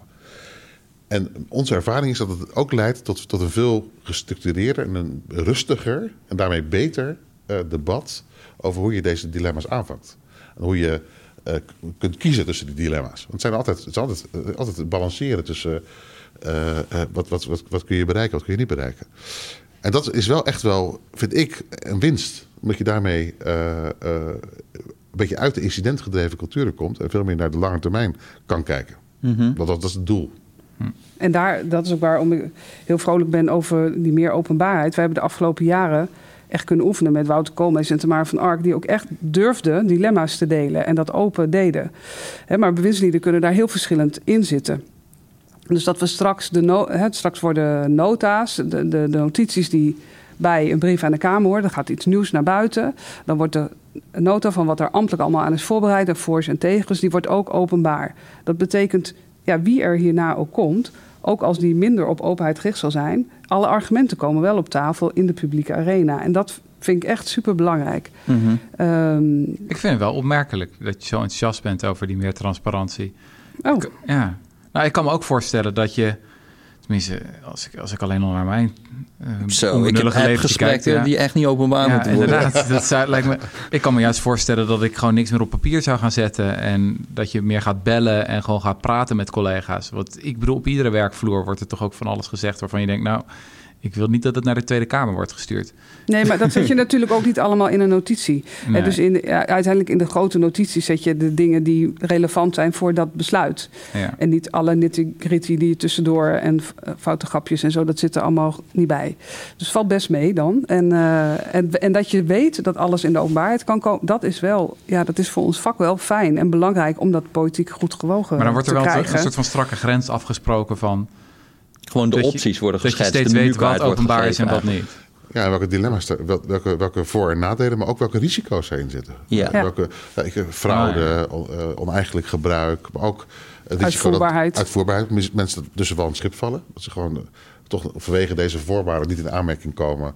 Wat best hard kan zijn in de uitwerking. Mhm. Je, zei, je, zei, je had het net over de bestuursstijl. Dat En dat is Mhm. echt wel een interessante discussie in, in dit kader. Eh, ik ben ontzettend voor de WOP. Ik ben ontzettend voor het openbaar maken van al die, die onderliggende nota's. Dat is de wet die er nu, nu ligt, de Ja, wet dus de- openbaar bestuur. Ik weet openbaar bestuur die vaak wordt gebruikt om, zeggen, om documenten op te vragen door journalisten. Ik vind dat goed, omdat je als, als overheid kan laten zien eh, wat je afwegingen zijn geweest. Wat ik hoop, dat, dat gaan we namelijk standaard doen eigenlijk. Hè. Vanaf 1 juli gaan we standaard maar zeggen, al die nota's openbaar maken. Als er een brief naar de Kamer gaat of een, of een document verschijnt, eh, eh, dan ook, komen ook de onderliggende stukken mee. Maar al die dilemma's zijn, zijn gewisseld. Alles is geschetst. Wat kan wel, wat kan niet. Welke variant hebben we bekeken. Ik hoop dat je daarmee ook eh, eh, beter debat krijgt over waarom heeft de regering gekozen voor deze variant. Maar die stukken worden toch anders? Dan krijg je toch ook onder onderliggende stukken? Onder, Ja, onderliggend. Want je denkt toch bij die stukken die je dan openbaar moet maken, denk je toch ook over de mediadynamiek. En een heel groot deel van j- jullie werk is toch ook daarover nadenken. Want je weet gewoon, Ja. nou ja, jij schrijft in je boek Jesse dat een van de belangrijkste taken van een topambtenaar is het beschermen van de bewindspersoon. Ja. En je wil ja, niet dat dat de hij, wil niet zeggen dat het zo is. Ja, Ja, Nee. maar ik bedoel, maar laat Nou, ik het nee, zo echt, zeggen. daar ben ik niet met je eens. Nee, Oké. niet, Oké, nee. nou vert- vertel. Want die, even even Nee. kort voor de luisteraar.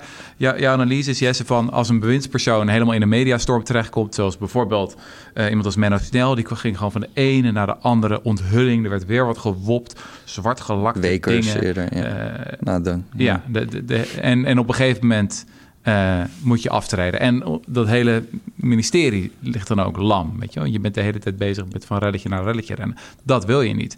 Dus als je dingen openbaar gaat maken, dan moet je toch natuurlijk wel nadenken als secretaris-generaal van oké, hoe valt dit? Nee, omdat ik denk dat... eh, ja, je je denkt erover na misschien hoe het valt... maar dat mag nooit het zelfstandige argument zijn. Het is niet... Eh, ik heb ook een hekel aan teksten waarin staat: dit is een publicitair risico. Vaak, eh, dat, dat ja, nou en. Het punt is, uh, wat doet dit voor mensen waar het voor geldt of voor de bedrijven waar het voor geldt? En niet wat doet het in de publiciteit. En ja, ik denk dat er steeds meer ambtenaren zijn die echt werken vanuit. We hebben maatschappelijke opgaven, die lossen we op. Dat doen we ook door bewindslieden te ondersteunen. En die ondersteunen we zo goed mogelijk in hè, het regeerakkoord wat ze uit te voeren hebben en de plannen die ze uh, hebben. Maar het is niet. Het, uh, maar de grote. De focus ligt bij die opgaven. Uh, en als je dat open en transparant doet, is de kans overigens wel veel kleiner dat een bewindspersoon enorm in de problemen komt. Want, als die, hè, want heel vaak gaan incidenten Het is vaak over... gewoon het bijvoeglijk naamwoord geheim memo... wat het een stukje spannender ja. maakt dan gewoon ja. memo. Of informatie ja. achtergehouden. Ja, ja, ja. Dat, ja, dat is vaak de, de, de, de politieke Iets doet debat. zich voor Ja. en de Kamer was niet geïnformeerd. Maar Ja, als het ja. zich voordeed en de Kamer was wel geïnformeerd... kunnen we het gewoon over het probleem hebben. Ja. Klopt. En dat, dat, is de, Maar- dat is ook het antwoord op jouw vraag. Mhm. Eh, jouw vraag veronderstelt eigenlijk dat we allerlei dingen moeten verbergen of geheim moeten houden. Dat, dat, is, dat is niet zo. Hè. Ik denk dat juist door die, die afwegingen die je neerlegt in de openbaarheid, ook de, het mystieke van oh, het geheim, of Mhm. het mystieke van wat houden ze achter, weg kan nemen. Dat je daarmee ook juist eh, dat spannende gedoe eh, veel minder maakt. Hebben journalisten dan te vaak dat frame? Dat ze Nou, denken, ik- er gebeurt ik- iets ik een- geheims. Een voorbeeld in mijn iets. hoofd. Eh, we hadden bijvoorbeeld bij de NOW, hè, dus de, de, de steunregeling voor de corona, voor de, de loonsteun. Ja. Daar hebben we in deze, deze zaal, hè, de Willem Dreeskamer op het ministerie van SZW, hebben we die in drie weken hebben we dat opgetuigd. En hebben we eh, regelingen gemaakt. Want het moest allemaal heel snel. Winkels waren dicht, horeca was dicht, dus moest steun komen. En dat is in een periode van nou, maart 2020 tot aan, eh, tot aan augustus, zou ik maar zeggen, hebben we verschillende regelingen gemaakt. Heel onder tijdsdruk, heel veel stress, heel veel onrust. Toen kwam er ook een WOP-verzoek. Ze hebben ook gezegd, laat, eh, gooi alles maar naar buiten. Zo min mogelijk lakken. Eh, niet de persoonlijke beleidsopvattingen, maar gewoon laat de afwegingen maar zien. En wat ik dan jammer vind, zeg ik dan even, is dat dan eh, uit die hele stapel documenten wordt dan één ding gehaald over, nou, in dit geval bonussen. Eh, eh, in buitenlandse moederbedrijven. Ja. En eh, er, er wordt weinig, zal ik maar zeggen, over die dilemma's besproken. Er wordt weinig over, jeetje, wat, wat, wat hebben ze ontzettend veel varianten bekeken. Ja, je krijgt als journalist die dikke stapel documenten binnen en je denkt gewoon waar zit de scoop? En je Ja, gaat en waar, en waar, zit, waar, zit het, waar, zit het, waar zit het mediabericht in? Ja. Dat, dat, dat, eh, ik denk dat je dat ook minder hebt als je alle stukken direct naar buiten gaan. Want het is alles is openbaar. Kan iedereen het zien? Kan iedereen het ook gewoon eh, eh, nabladeren? En dan kun je ook zien eh, in welke context het gebeurd is. Hmm. Mhm. Dan maakt het ook minder spannend, denk ik. Dan maakt het, doet het een beetje van, van het geheime karakter. Ja. Ja, je hebt minder dat, dat spannende sausje er dan eroverheen. Ja, Ja, zoiets van, ja, nou, vanochtend om 9 uur is online verschenen op rijksoverheid.nl dit openbare document. Ja. En we hebben een scoop. Ja, ja, ja. Ja, ik denk dat het zo werkt. Eh, Ik vond in dat rapport van het werk aan de uitvoering stond één zinnetje. Er stond... De uitvoering mag van de Tweede Kamer verwachten dat de feiten de basis zijn voor de oordelen en niet te sterk uitvergrote beelden. En ik dacht, is dat een realistische verwachting? Zou, zou, zou zeg maar eh Koolmees in een vorig leven als Kamerlid... eh, nou ja, was jij altijd op basis van de feiten en niet op basis van sterk uitvergrote beelden? Nee, eh, om, om- omdat ik eh, denk ook dat de media logica... en ik denk ook de, het, het politieke debat... gaat natuurlijk vaak over uitvergrotingen van de werkelijkheid. Want dat, zal ik zeggen, accentueert waar je voor staat. Eh, en te veel gelaagdheid, te veel nuance... is moeilijk over te brengen. Ook in een politiek debat. Heel veel mensen realiseren zich niet... maar een gemiddelde politicus heeft denk ik misschien 18 seconden... in het 8 uur journaal om zijn punt te maken. Mhm. En in 18 seconden kun je niet heel veel eh, bijzinnen en nuances kwijt. Eh, dan kan je zeggen, dan moet je het niet doen. Ja, als je het niet doet, krijg je ook niet de gelegenheid om, zal ik maar zeggen, de wereld te verbeteren naar jouw idee hoe het zou moeten. En dat, is, dat is wel een worsteling. Dat is, ook, ook, dat is steeds een worsteling, ook voor mijzelf geweest. In de afgelopen tien jaar, hoe je dat op een goede manier doet. Ehm, maar ik heb niet zomaar 1, 2, 3 een oplossing. Nee. Hoe het, hoe het- want En wat moeilijk is, is dat de, de feiten zijn vaak eh, niet in eh, dezelfde tempo als het nieuwsbericht te produceren. Mhm. want als eh, er is iets fout gegaan en er moet snel en er wordt een spoeddebat gevraagd. Vaak heeft een bewindspersoon en een ministerie langer nodig om die feiten goed op een rij te zetten. Want het is vaak complex, er spelen verschillende dingen. Je moet goed afstemmen, anders heb je de Kamer verkeerd geïnformeerd. Dus je kan ook niet te snel dat je zelf een fout maakt in de informatievoorziening. En dat vind ik wel eens, ja, dat vind ik nog steeds moeilijk om dat goed op te lossen.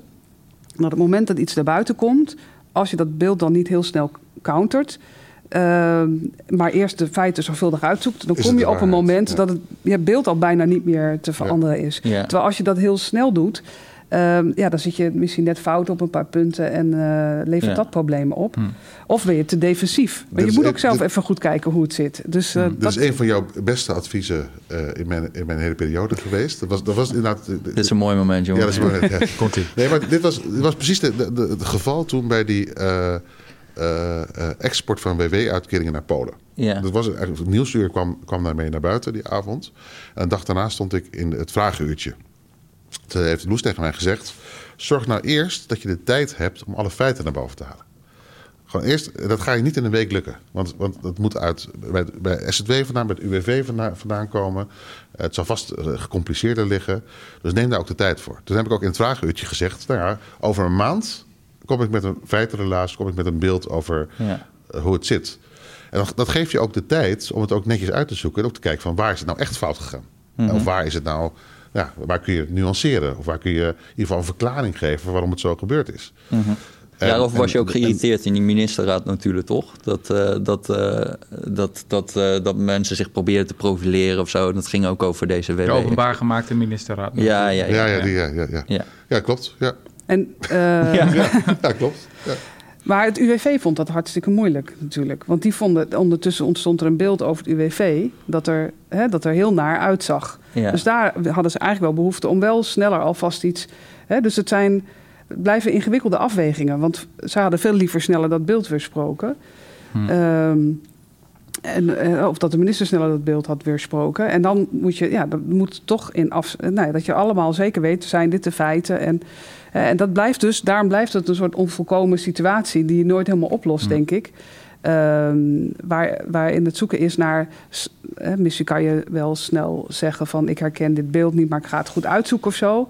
Maar je zult nooit wegkomen dat je als overheid ehm, ja, toch echt je feiten goed op een rij moet hebben. En daar zit die link met die politieke verantwoordelijkheid, waar jij naar vroeg van heeft dat soms zo'n soort werking, omdat het zo snel in de frame gaat van verkeerd informeren Kamer, Mhm. zitten er extra checks op dat die informatie ook echt, echt, echt helemaal goed is. ja, ja, ja. En je wil natuurlijk de Kamer ook gewoon niet verkeerd informeren. Uh, maar er zit geen, er zit geen, uh, geen makkelijke ruimte op. Uh, oh, dat herstellen we nog even of zo. Dus moet het echt helemaal. Uh, ja. Moet het echt helemaal kloppen. En dan ben je dus langzaam. Langzamer dan het nieuws. Ja. En dan moet je, dan moet, dan moet je ook als, als winstpersoon... heb je dus misschien af en toe wel dat je twee weken lang in stof staat te happen. Hè? En dat je twee weken lang ja. rotstukken hebt over... jeetje, wat een puinbak is het daar. En er wordt gefraudeerd en hij doet er niks aan.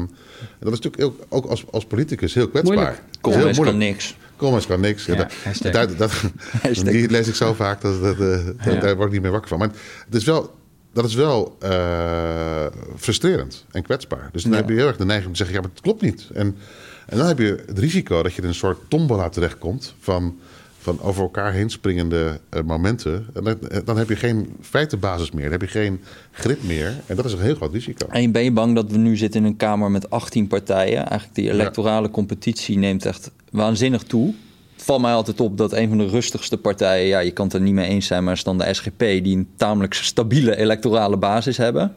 Um, ja, die hoeven geen best te doen voor hun zetels, krijgen ze toch wel. Nee, die kunnen er rustig ja. na elke debat. Die hoeven toch niet een quoteje, want nee. het komt toch wel goed. Nee.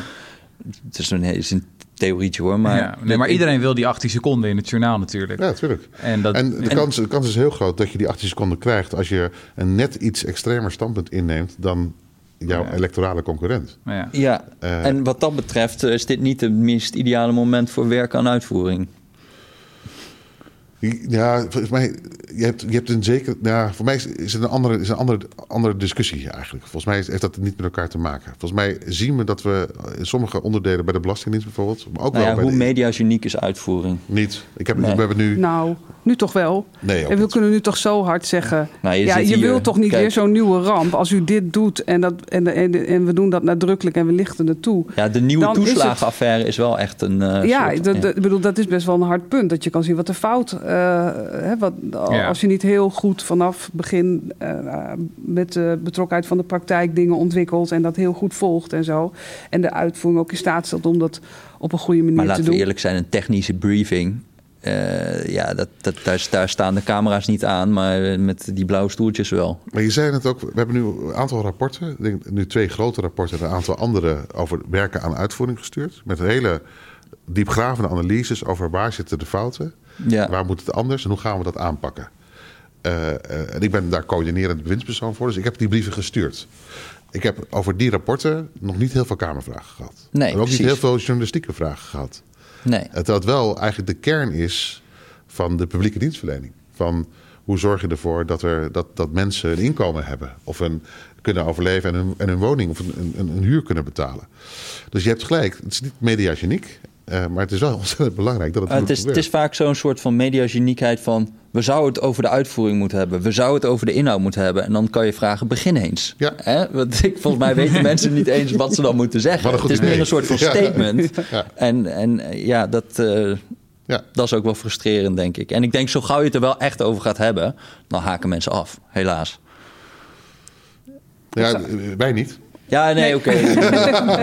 ja. Nee, we gaan het- proberen de komende periode. Ik heb toch behoefte om er een beetje hoopvol over te Ja, zijn. nee, sorry. Ja. Ik, Ja. eh, misschien als ik die prik heb, dat ik weer hoopvol word. Ja, Ja, ja, ja, ja. Nou, ik heb dat- hem gehad, de eerste. Dus dat is misschien- Ja, oké. heb jij, ja, eh, jij ziet er ook blijmoedig Ja. uit, ja. Heb jij je lijstje afgewerkt, eh, Jesse? Of zit er nog Ja, nee, ik geloof het wel, het ja. ja. Ik, ik vroeg me af, zijn er, zijn er nog dingen die jullie graag zouden willen zeggen? Want het is toch een vrij uniek moment. Eh, de, de SG en de, en de minister bij elkaar. Van wat, wat mensen niet begrijpen aan jullie werk of zo. Van wat hebben wij gemist in onze vragen? Jeetje. Nou, waar ik, eh, waar ik nog steeds wel op, ehm, over na zit te denken, maar ook dat wordt zo snel zo'n. Ik merk dat ons werk heel abstracterige dingen in zich heeft, Mhm. hoewel het heel concreet uitpakt.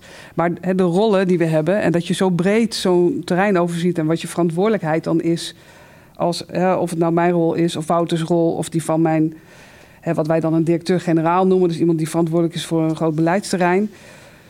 Ehm, dat blijft iets waarvan ik denk, dat, dat kan ik nu ook niet zomaar produceren... maar dat- daar moeten wij wel beter in worden om dat uit te leggen. Want het is een, eh, het is een, het is een ingewikkeld soort rol waar heel veel speelt... en waar Mhm. eigenlijk de grootste beïnvloedingsmogelijkheid is... dat je, tenminste zo zie ik mijn rol als secretaris-generaal... Ehm, ik, ik kan onmogelijk op alle onderwerpen precies weten hoe het zit. En, daarop, en dat is ook helemaal niet de bedoeling... want daar heb ik heel veel goede professionals in dit ministerie. En ja, we boffen echt enorm, we hebben echt, echt hele goede mensen... En ehm, eh, ook ja, veel, zeg maar, hè, soms heb je binnen ministeries ook stroming of zo, maar hier wordt gewoon inmiddels echt tof samengewerkt. En maar ik zie het als mijn rol dat die mensen dan ook de, hoe zeg je dat nou, eh, nou, in staat worden gesteld om het werk op zo'n manier te doen. Dat ze bijvoorbeeld de uitvoering ook meteen meenemen. Of dat zij wel weten wat er speelt. Dat zij wel kunnen agenderen wat er fout gaat. Dat ze manieren hebben om, om te volgen wat er speelt in de praktijk. Waardoor de mensen die dan op een specifiek onderwerp zitten... ook echt kunnen voorkomen dat er opnieuw dingen gebeuren... zoals er met de kinderopvangtoeslagaffaire. Zou het ook heb niet goed, eh, goed zijn als we figuren zoals jij dan vaker zien? Ook gewoon bij ho- hoorzittingen in de Tweede Kamer of zo. Ik zou dat, volgens mij zou dat eh, voor iedereen ook wel heel handig zijn. Ja, dat, dat, Of misschien nog gewoon mensen van het UWV of zo. Ik weet niet of die daar genoeg voor betaald krijgen... dat ze in de Tweede Kamer in het openbaar verschijnen. Maar Ah, heel veel mensen die voor de publieke zaak werken... willen daar heel graag iets over vertellen. Ja, dus, ja, en ja. en ik, ik ben echt wel blij dat die, de oude Oekazekok is afgeschaft. Dus nu hè, er wordt meer ontspannen naar gekeken. Wat was dat? Eh, Dat was het, eh, de echte grote Berlijnse muur die stond tussen. nou ja, zo werd hij een ze beetje mochten niet met ons geïnterpreteerd. Dat Ja. Weet je, Oekase kok blokt. Dat is nu, Ja, nu, eh, kan- nu, ja. eh, dat is nu opener en En ik, denk, eh, nou, ik vind dat zelf eh, prettig. En eh, nou, dit is, ook een, dit is ook een onderdeel daarvan dat we dit gesprek doen en eh, er een start mee maken. Ik vind het belangrijk om er wat meer te vertellen over ons werk. Ja. Ja. Oké, nou, tot slot nog een stukje hoop dan voor de toekomst. Ehm, Nederland zag zichzelf ooit als een gidsland in de jaren negentig. We liepen vooruit op de rest van de wereld. En de afgelopen ja, twee jaar, denk ik wel ook door de uitbraak van de coronacrisis, is een beetje het sfeertje ontstaan van we zijn het gewoon niet meer. We zijn het kwijtgeraakt. We zijn niet meer het best georganiseerde land. Um, Weet je wel, met, uh, met, met vaccinaties, dat het te traag ging, of het testen. Of Vinden mensen dat nog steeds eigenlijk? ik vraag mezelf trouwens een beetje of ik het vond, want ik heb gisteren mijn vaccinatieafspraak geregeld. En ik zou je zeggen, ik vond het helemaal top geregeld. Ik heb 15 minuten aan de telefoon gehangen met een hele lieve mevrouw... die echt een perfecte afspraak met mij zo snel mogelijk heeft geregeld. Ik ga over een week naar Amersfoort en dan krijg ik mijn eerste prikje. Dus ik vond het top. Maar goed, misschien uh, is dat een uitzonderlijke situatie. Uh, maar in ieder geval eh, ter Haar zei natuurlijk ook, Bernard Ter Haar, die topambtenaar uh, was hier, sociale zaken, waar we in het, in het gesprek mee begonnen, is soms heb je toch een beetje het gevoel van dat Nederland het kwijt is geraakt. Dat we niet meer, nou ja, tot de beste van de wereld behoren in termen van bestuur. Um, hoe, hoe worden we het weer? Of, of zijn we het al? Ja, wat is de, de bron van hoop die jullie de luisteraars van de Rudy en Freddy Show nog willen meegeven tot slot? Nou, ik ben van nature een beetje hoopvol aangelegd. Dus dat is mm. misschien uh, um, eh, dus ik zit er misschien iets te optimistisch in. Wij hebben zelf, er gingen heel veel dingen goed bij SZW. En toch hebben wij een rol gehad in die kinderopvangtoeslagaffaire. Dat is, eh, en dat, dat hakt er zo hard in. Maar ik zie nog steeds veel de vrijheid van meningsuiting die we hier nog hebben, die nog steeds geweldig is. Toch veel dingen die nog gewoon goed functioneren in deze maatschappij. Ook die we in de crisis goed hebben opgevangen. Ja, er gaan lessen getrokken worden van de dingen die de afgelopen periode weer fout zijn gegaan. Maar die gaan we echt wel trekken. Uh, wat dat betreft is het, zie ik echt wel een leergierige, een leergierig land en ook een leergierige overheid. Hm. Maar misschien was dat te blij eigen, Wouter? Nee, ik ben, ik ben, ik ben uh, uh, best wel optimistisch eigenlijk. als je nu kijkt dat naar een, een, een, jaar met een hele heftige coronapandemie, waar hele sectoren dicht zijn geweest. Wat, wat, wat de overheid heeft gedaan met de, de steunpakketten, met de uh, de, inkomenspakketten. Uh, met het opvangen van het risico van werkloosheid. En we zien nu dat de werkloosheid 3,4% is. En dat er nu vacatures weer ontstaan. En weer heel veel kansen zijn. En dat de, de economie in de startblokken staat om weer los te gaan. Ben ik daar gewoon wel trots op. Uh, dat is geen schouderklopje voor mezelf. Maar dat is wel wat de overheid in zo'n crisissituatie kan doen. En we focussen terecht natuurlijk op dingen die fout gaan. En, dat, en dat, dat, daar moeten we ook van leren. Daar moeten we ook uh, uh, heel kritisch naar onszelf zijn. Maar ook, er gaat ook heel erg veel goed. Want heel veel van die automatische processen, uh, van de AOW tot de kinderbijslag, tot de, gaat natuurlijk gewoon goed. Maar dat mag niet een reden zijn om achterover te hangen en zeggen van we moeten niks aan die toeslagen doen of we moeten niks aan de woningmarkt doen. Want daar liggen echt nog wel agenda's voor de komende jaren om te verbeteren. Maar ik ben best een waanzinnig gaaf land, man. Ja, het is een waanzinnig gaaf land. Dat is eigenlijk de conclusie. Nou, ik nou, vond het uh, genieten... Nou, maar even serieus, vinden jullie dat dan niet? Even ja, je wordt een beetje heen en weer geslingerd. Enerzijds, we hebben een tijdje geleden een podcast gedaan. Oda in Nederland was dat. Dat we toch even gingen raaskallen over wat voor geweldig land het is. En dat het zo makkelijk is fietsen, om het te vergeten. Uh, ja, Vrijheid, houten. fietsen. Uh, maar, ja. Nee, dat is, dat is natuurlijk zo. Maar aan de andere kant, ja, eh, soms denk ik wel eens van... Ehm, nou, bijvoorbeeld inderdaad als je zo'n blog leest van een van het haar van wat heeft de overheid voor substantieels tot stand gebracht in de afgelopen twintig jaar? Welke stippen aan de horizon hebben we gezet? Waarom ja, kunnen we geen ambitieuze doelstellingen van uh, dakloze problematiek definitief oplossen, armoede uitroeien, al dat soort aspecten. Ja. Uh, soms denk ik wel eens van kan een miljoen woningen. Bij? Waarom is dat niet al gebeurd? Ja. ja. Of dat Nederland helemaal vast lijkt, lijkt te lopen van uh, non in my backyard-achtige taferelen van een windmolen mag niet hier of we mogen niet bijbouwen daar, et cetera, et cetera. Dat je gewoon denkt, ja, die VOC-mentaliteit kunnen we die weer terugkrijgen. Maar goed, ik word ook heen en weer geslingerd. Want inderdaad, als ik dan een corona-afspraak zit te maken en het is die website die werkt top en je hebt weer iemand nood ja. aan de lijn, dan denk ik, ja, we zijn ook ongelofelijke zeikerts met z'n allen. Ja, we zijn wel sowieso ongelofelijke zeikerts, ja. ja. Jesse, ik uh, vond het mooi. Ja, tabé. Toedeledook. dat was hem dan.